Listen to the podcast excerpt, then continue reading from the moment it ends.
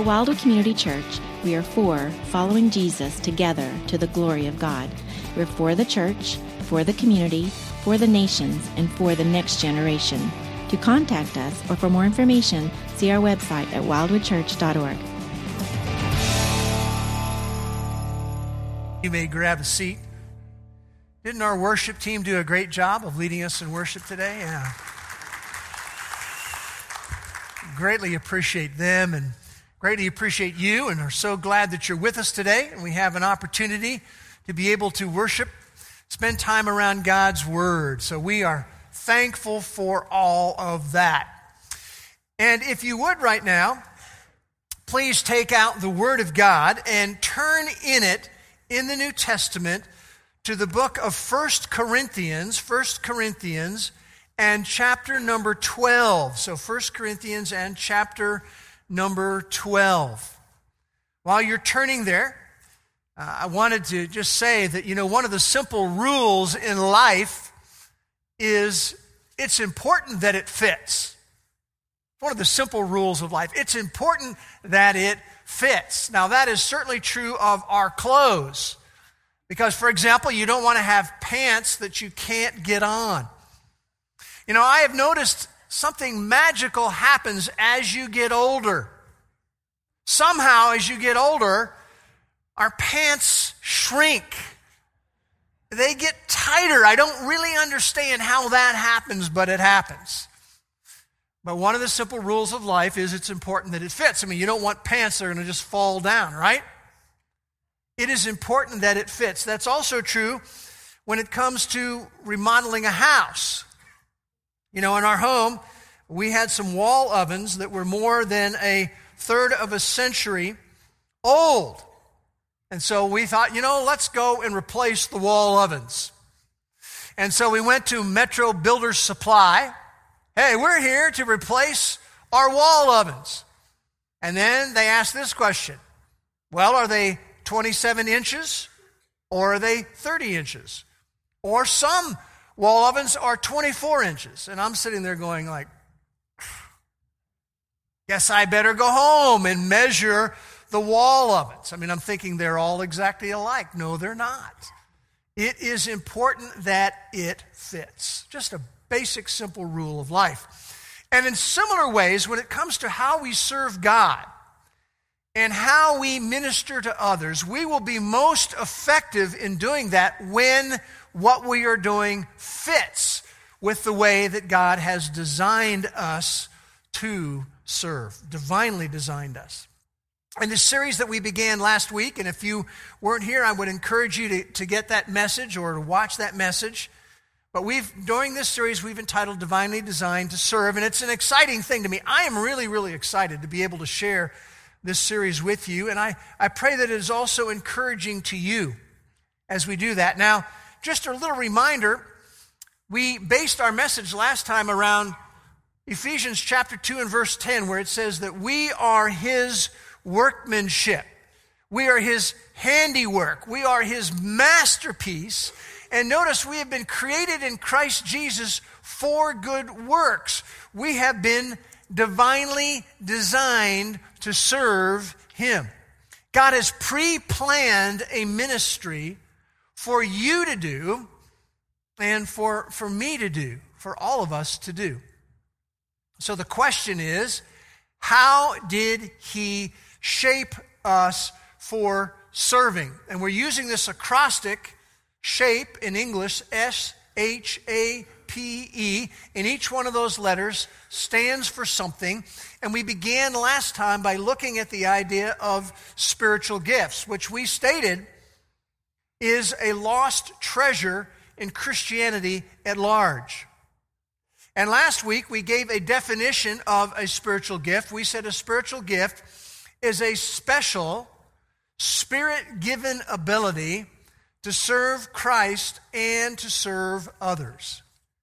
And last time we looked at two key foundational facts related to gifts Key fact number one is that God has given every believer a spiritual gift. I think actually gifts, some of us have some primary gifts and some secondary gifts.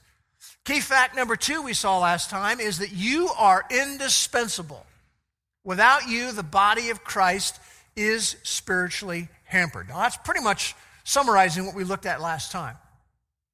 What's the plan for today? Well, we're actually going to be looking at four different things today. We're going to look at the three V's of gifts. Then we're going to look at some gift descriptions. Then we're going to look at three fascinating facets about spiritual gifts. And then, fourth, we're going to share with you some insights on how you can be identifying the spiritual gifts that God has given to you. So, we're going to look first at the three V's of gifts. And in order to do that, I want to read verses 4 to 6 from 1 Corinthians chapter 12. So, if you're there in 1 Corinthians 12, you can follow along as I read, beginning with verse 4 down through verse 6. This is one of those chapters on the whole subject matter of spiritual gifts. And Paul writes in verse 4, he says, Now there are varieties of gifts, but the same Spirit. Verse 5, there are varieties of ministries and the same Lord. Verse 6, there are varieties of effects, but the same God who works all things in all persons. What we're learning here is that there is variety in this area of serving Christ. And we're going to see three different things. First of all, there's a variety of gifts. He talked about that in verse 4. And we all can have different gifts, differing gifts, but each one of us plays an important part in the body of Christ. Each one of us, every one of us, has value when it comes to serving Jesus. Second thing, Verse 5 there is a variety of ministries. What does he mean by that? Well, let's just take, for example, a commonly acknowledged gift might be the gift of teaching. And so you can have someone who has the gift of teaching, and there can be varying ministries that they may have. For example, someone with the gift of teaching uh, might teach a children's class, or someone with the gift of teaching might teach a small group. Someone with the gift of teaching might be a pastor who on Sunday morning speaks from the pulpit in the worship service. Someone with the gift of teaching might be a professor who teaches at a Christian school. See, there's a variety of gifts, but there's also a variety of ministries with those gifts. For example, you could also take the gift of evangelism. Someone might have the gift of evangelism. They might be like a Billy Graham, who's maybe the most famous evangelist in recent history.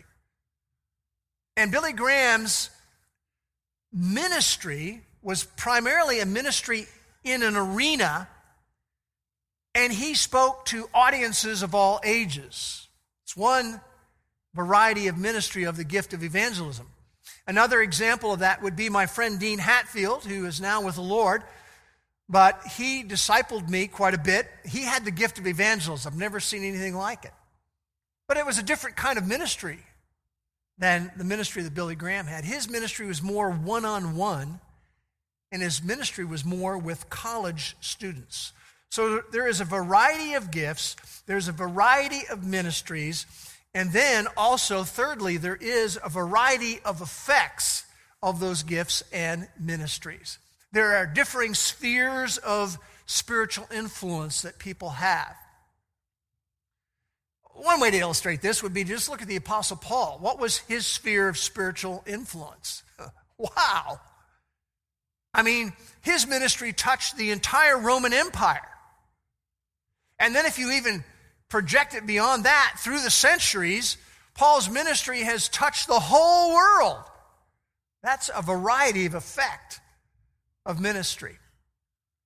Now, just kind of using myself here, let's just shrink it down quite a bit. Look at Bruce Hess. I mean, my ministry has had an influence in a town of about 128,000 people in Norman, Oklahoma, but not all 128,000. I've also had some ministry effect in the nation of Latvia. But there's just a, a variety of effects, you see, that happen. Some of you um, might be you know, in a small group ministering. Some of you might be in a Sunday school class ministering. Some people might be ministering to a far larger group of people. You see, there's a variety of effects and sphere of influence in ministry. Now, why is that important to acknowledge all of these things? Well, here's what I think I think the three V's of the gifts assist us in abstaining from what we could call the comparison syndrome. You know what I'm talking about? That's where we look around and we compare ourselves to someone else who maybe has a different gift or a different ministry or a different effect of ministry. And then suddenly we think, whoa, I'm not as cool as they are. Or I might think, man, I'm so much better than they are. What's their problem? I'll just illustrate it around myself again. For example, we have in our culture John MacArthur and Charles Swindoll, and both of them have written more than a hundred books and commentaries. How many have I written? Well, I've written two, and both of them are in Latvian. You know, so if you get into this comparison thing, you can say, you know, I guess I'm, I'm pretty much a failure. I mean, I haven't written hundreds of books and commentaries. See, this, this is why the three V's of the gifts will assist us in abstaining from the comparison syndrome. And we can all be guilty of that. We, we can be saying, you know what, their group is bigger than my group. Their class is bigger than my class. Or my group's better than their group, much bigger. You know, I must be much better. Or someone might say, well, you know, they work with 25 people, I only work with five. Well, again, the three V's can help us abstain from the comparison syndrome. Now, I do want you to notice what he says there in verses 4 to 6. Notice he says, we have a variety of gifts, but it's the same Spirit who gives the gifts. We have a variety of ministries, but it's the same Lord that we're serving. There are a variety of effects, but the same God who is working in all of them. Don't need to get hung up in all of that at all. Here's the key what we need to do is we need to serve Him. We need to do the works that He has pre planned for us to do.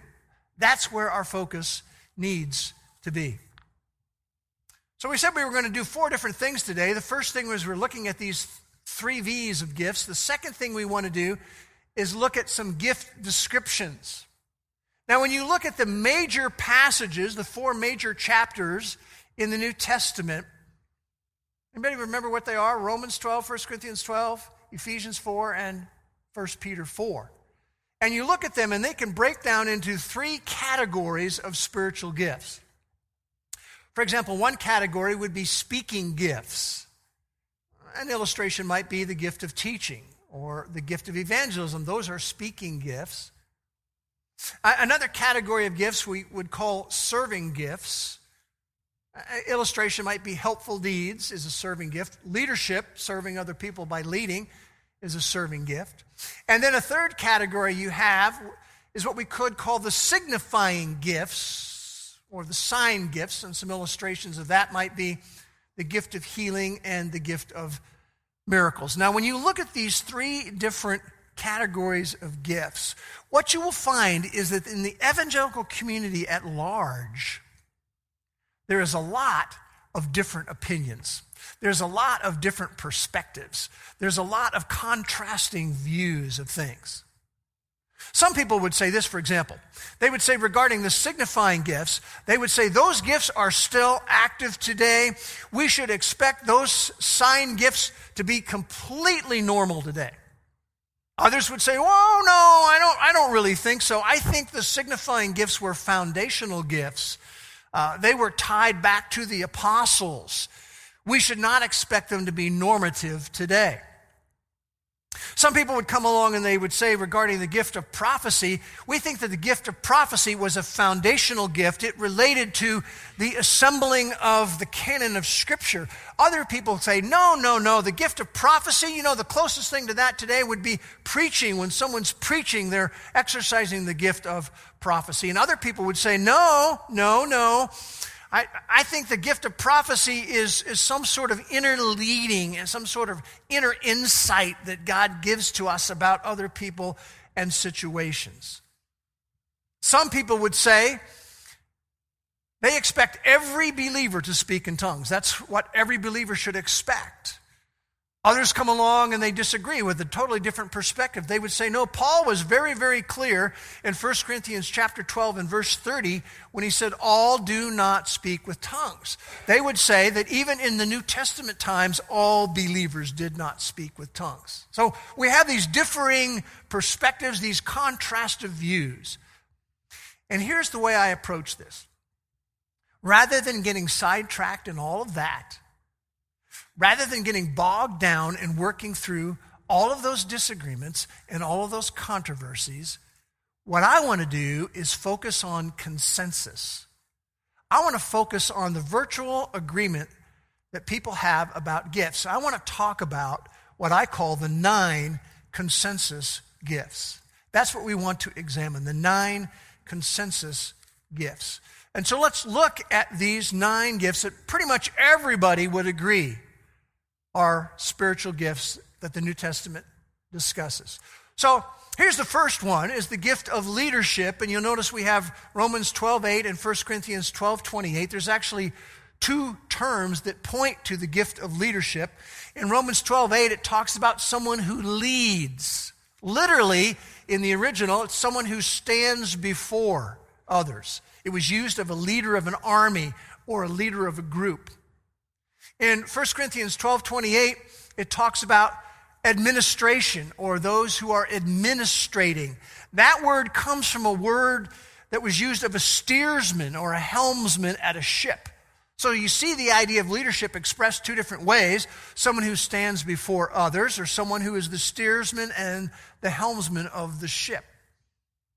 And by the way, you don't have to worry about all of these things. We're going to have available for you a, a definition list of the nine consensus gifts, and some of those definitions are even more detailed than what I'm going to share today. But this is what the gift of leadership is it is the God given capacity to coordinate, organize, and lead with efficiency. People with the gift of leadership are able to give vision, set direction, and mobilize others in such a way that others are delighted with their leadership those with this gift view leading as a way of serving others. So, that's the first of the nine. Second of the nine is the gift of helpful deeds. And again, we have Romans 12 7 and 1 Corinthians 12 28 mentioned there. In 12 28, it talks about the gift of helps or the gift of helping. The idea behind that word is the idea of support. And then in Romans 12, 7, it talks about one who serves, one who serves. What is the gift of helpful deeds?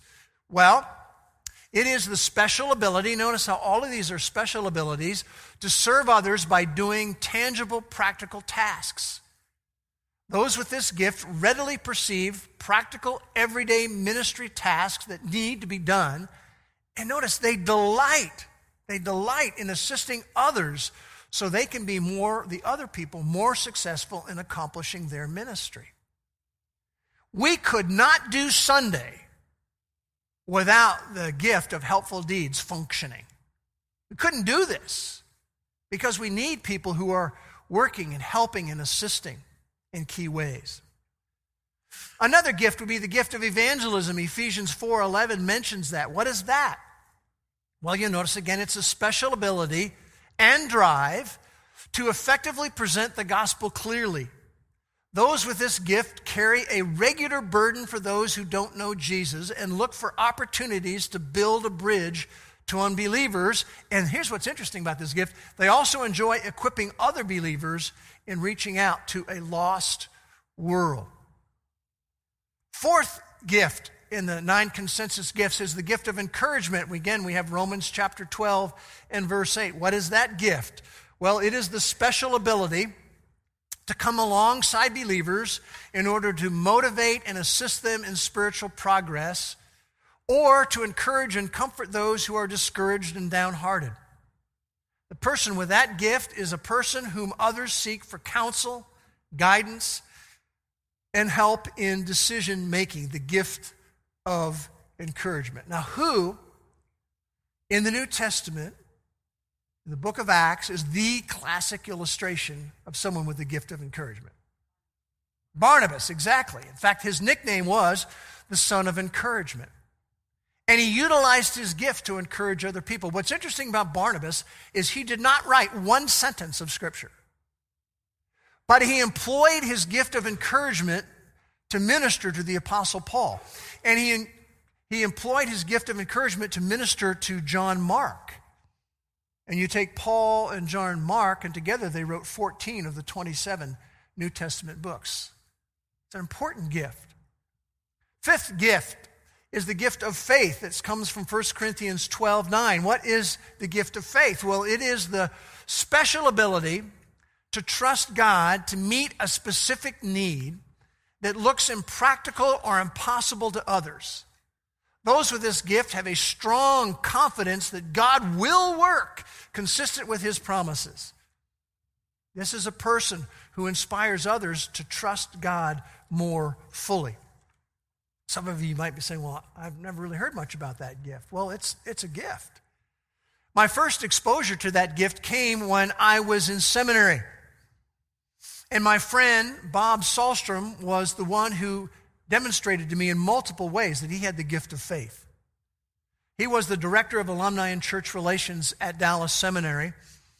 And um, one particular day, and he told me this whole story himself, he said he was leaving to go and speak out of state. And as he was leaving the campus, they had some beautiful big trees there, and he noticed that the groundskeepers were cutting them down. And that's always a shame to see a big tree being cut down. And so he went over to the groundskeeper and says, well, You know, what's going on? And he says, Well, these are diseased trees. We got to bring them down. And he said, It's really sad. It's really bad when you lose big trees like this on campus. And Bob said to the groundskeeper, How much would it cost to replace these trees that you're having to cut down? And he thought about it for a moment and he said, $15,000. And Bob said to him, God is going to provide. So Bob gets on a plane, he goes off out of state to speak. And after his speaking engagement that he had one particular evening, a man came up to him and said, You know, God has just been encouraging me to give a donation to the seminary to use however God wants to have it used. And so he handed him a check. You know what the amount of the check was? $15,000. Now, now, that doesn't sound overly impressive to us because this actually happened a number of years ago. And I just took an inflation calculator and figured out what that gift would be worth in today's dollars, and it would be more like $75,000 to $100,000. So think about that. He said, God is going to provide. And in today's dollars, someone just walked up with the exact amount. And it might have been like 75,000 in today's dollars. The gift of faith. You know, the greatest example that I know of in church history of someone with the gift of faith would have been George Mueller. You can read about him. He indeed had the gift of faith. Another gift is the gift of giving, Romans chapter 12 and verse 8. What does this mean? Well, it's the special ability to eagerly, generously, and sacrificially give money to God's work or to God's people with such wisdom and cheerfulness that other people are blessed. Now, notice this it's not necessarily equated with wealth. Someone can have the gift of giving and not necessarily have a lot of money, but they are willing to limit their lifestyle in order to invest as much as possible. Now, I just told you the story with Bob Salstrom. He goes and guy walks up to him and has this gift. You know, I'm sure that that guy had the gift of giving. He had the gift of giving who handed him that check for $15,000. Seventh gift in the 12, or rather the nine consensus gifts. Number seven, the gift of mercy, Romans chapter 12 and verse 8. What is the gift of mercy? Well, it is, again, the special ability to render acts of compassionate aid to those who are hurting or in distress. Someone with this gift they have a strong sensitivity to perceive the hurts of people, especially those who are often overlooked and considered unlovely or struggling to help themselves. The gift of mercy. Number eight would be the gift of teaching, mentioned in Romans 12 7, 1 Corinthians 12 28, Ephesians 4 11. What does that mean? What is the gift of teaching? Well, it is the special ability to study the Word and to clearly communicate its content so that others may learn, understand, and respond to God's truth. They have, those who have this gift, a keen interest in studying and applying Scripture in such a way that others experience life change and grow more Christ like. Now, any guess as to what my strongest spiritual gift would be? If you don't know me, this is my strongest spiritual gift. But it's not my only one. Another primary gift I have is the gift of shepherding, which is the ninth gift. Ephesians chapter 4, verse 11 talks about that. What is the gift of shepherding? Well, it is the special ability to have ongoing responsibility for the spiritual welfare of a group of believers. People with the gift of shepherding oversee others in a way that guides, cares for, protects, and nurtures them towards spiritual maturity. Those with the gift of shepherding are willing to give of themselves to see others grow in Christ likeness. Now, this gift is very important, and this gift of shepherding is needed throughout, throughout the body of Christ. We need people who will shepherd children. We need people who will shepherd students. We need people who will shepherd college students. We need people who will shepherd small groups. And you could go on and on. The gift of shepherding is so very important. But here's the idea there are different gifts and different ministries and different effects, but each gift makes a unique contribution to how God wants us to serve one another. Now, just to illustrate this for a moment, I, I want to read to you a, a little story. It's about John and Mary who are having a dinner party at their house, 20 guests over. And dinner was over, and Mary went out into the kitchen to prepare the dessert. And so she made up this tray. It was full of, filled up with little dishes of ice cream with all these toppings and whipped cream on them. But before she can get to the dining room table, she trips and boom goes all of the desserts on the floor. Now, how would the differing spiritual gifts maybe respond to that situation? Well, someone with the gift of helpful deeds would probably say, Mary, let me help you. And they would get up from the table and start moving chairs out of the way and cleaning things up. The one with the gift of leadership would likely say, Let's all clean up. Bill, you pick up the glass. Bruce, you get a mop. Ellen, maybe you can get some rags. We can get this done. The one with the gift of teaching might say, This is not an accident. God is sovereign. We need to remember that all things work together for good. The one with the gift of evangelism might say, Our reaction to this can be a credible testimony to others about how real the life of Christ is in us. The one with the gift of shepherding would probably say, It's good that we're all experiencing this together. We can all grow from this particular incident. The one with the gift of encouragement would probably say something like this Mary, that's okay. We've all done that. It's no big deal. We didn't really need dessert anyway. The one with the gift of mercy would probably say this Mary, are you hurt? You need a hug right now? The one with the gift of faith would probably say, God has something better for us than even this great dessert that you had prepared. And then the one with the gift of giving would likely say, Hey, I think I'm going to take all of us out for dessert. See how the different gifts respond to different situations. So remember, we're looking at the three V's. We've looked at gift descriptions. The third thing we want to do out of four things is we want to look at three fascinating facets about spiritual gifts. These things are really, really interesting to me, and I hope you find them interesting to you. Three fascinating facets. Here's the first one, very first one that we see. As believers, I don't know if you were picking up on this when we were looking at the definitions, but as believers, we're all called to do all of these things that are represented by the nine consensus gifts. Leadership. We're all called to lead. Husbands are called to lead their marriage. Parents are called to lead their children. Uh, those who are older are called to lead the younger. Helpful deeds. Galatians 5:13. We are to serve one another. Evangelism, Acts 1:8. He said, You shall all be my witnesses, right? Uh, encouragement, 1 Thessalonians 5:11, We are to encourage one another. The gift of faith, Romans 1 17. The just shall live by what? By faith. The gift of giving, 1 Corinthians 16:2, Paul says, I want each one of you in the church to set aside from your, from your funds something so that you can give on a regular basis. And then the gift of mercy, Luke 6 36. Be merciful as your Father is merciful. The gift of teaching, same thing. We're all called to do this. The author to the Hebrews confronts the Hebrew believers in chapter 5 and verse 12, and he says to them, By now you ought to be teachers and you're still spiritual babies. Colossians 3:16, we are called to teach one another. And then shepherding. 1 Corinthians 12:25, we are to care for one another.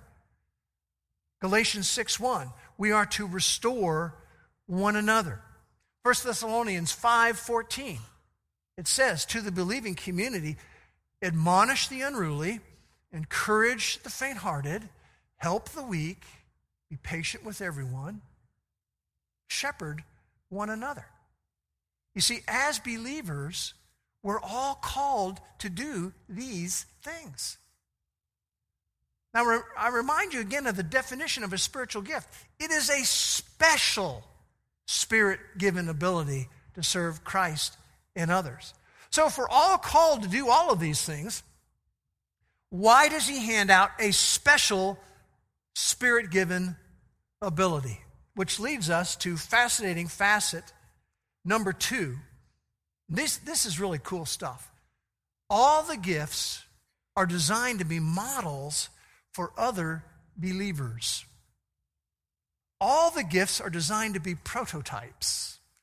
All the gifts are designed to be living illustrations to inspire other people. You want to get better at leadership? Watch people who have the gift of leadership. You want to get better at evangelism? Watch someone who has the gift of evangelism and learn from them. You want to get better at being merciful as your Heavenly Father is merciful? Watch people who have the gift of mercy you want to get better at shepherding people? You watch someone who has the gift of shepherding. You see, all of these gifts are designed to be models for other people. So important. You miss a big part of spiritual gifts if you miss this. See, that's why there's value in every spiritual gift from another angle.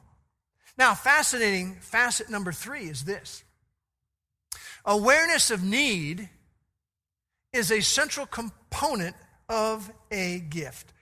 Awareness of need is a central component of a gift.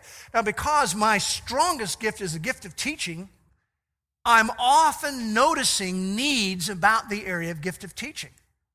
I might hear about a prominent new teaching that's out there, and I'm going, whoa, wait a minute, that doesn't square up with Scripture. We need to talk about that. Or maybe I see an area of teaching that just isn't being covered even in the church, and I'm going, why aren't we talking about that? You see, because awareness of need is a central component of a gift.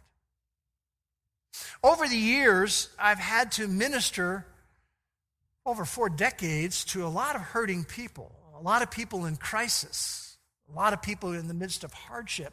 What is interesting, though, is that the gift of mercy is not one of my primary gifts. And I remember a time a particular individual came to me to admonish me. They were very exasperated with me because they were thinking about two different situations. And they came to me out of frustration and they said, Can't you see they're hurting? Can't you see that they are struggling? And as they're talking to me, I had a couple of different responses. I mean, part of it was like, You're right, I missed it. I didn't see it. Part of my response was a little bit of guilt over that. Another part of the response, to be honest with you, was a little bit of irritation and resentment at their admonishing me. And as I reflected back on that later, you know, it's like a little light went on. Bink. That person has the gift of mercy. And I began to look at that person a little bit differently.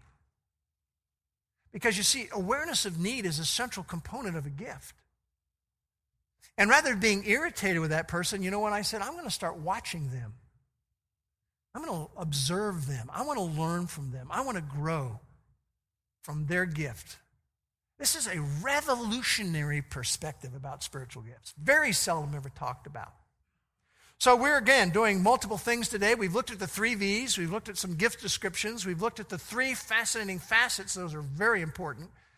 We want to end with some insights on identifying your spiritual gifts. All right, this is the practical part where we begin to apply this a little bit.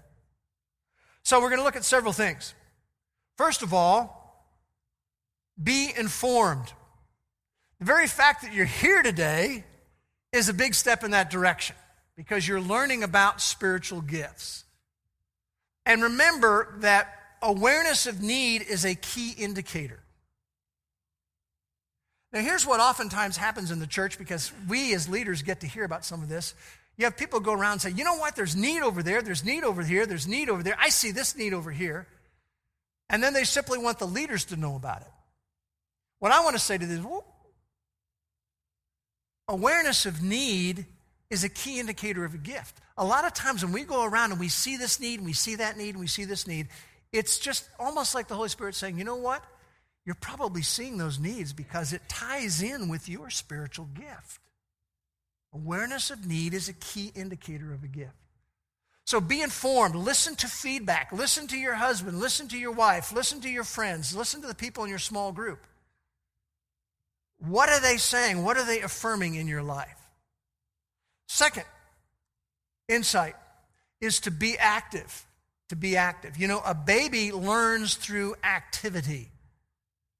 And even myself, I developed some of my spiritual gifts by just simply activity and learning and developing. And so we want you to be active. Try several different ministry areas, try them out, see how they go. And if you need to get active, one way you could get active today would be to go to our children's ministry table out in the gathering hall. And there's multiple ministry opportunities to lead, to lead the next generation. They're looking for people to lead various levels. And so maybe for you, if you've been inactive, that's what you do is you walk out there and get active by volunteering in that way. Third thing I would say by way of insight to identifying gifts is to become an encourager of others. And we need to do this.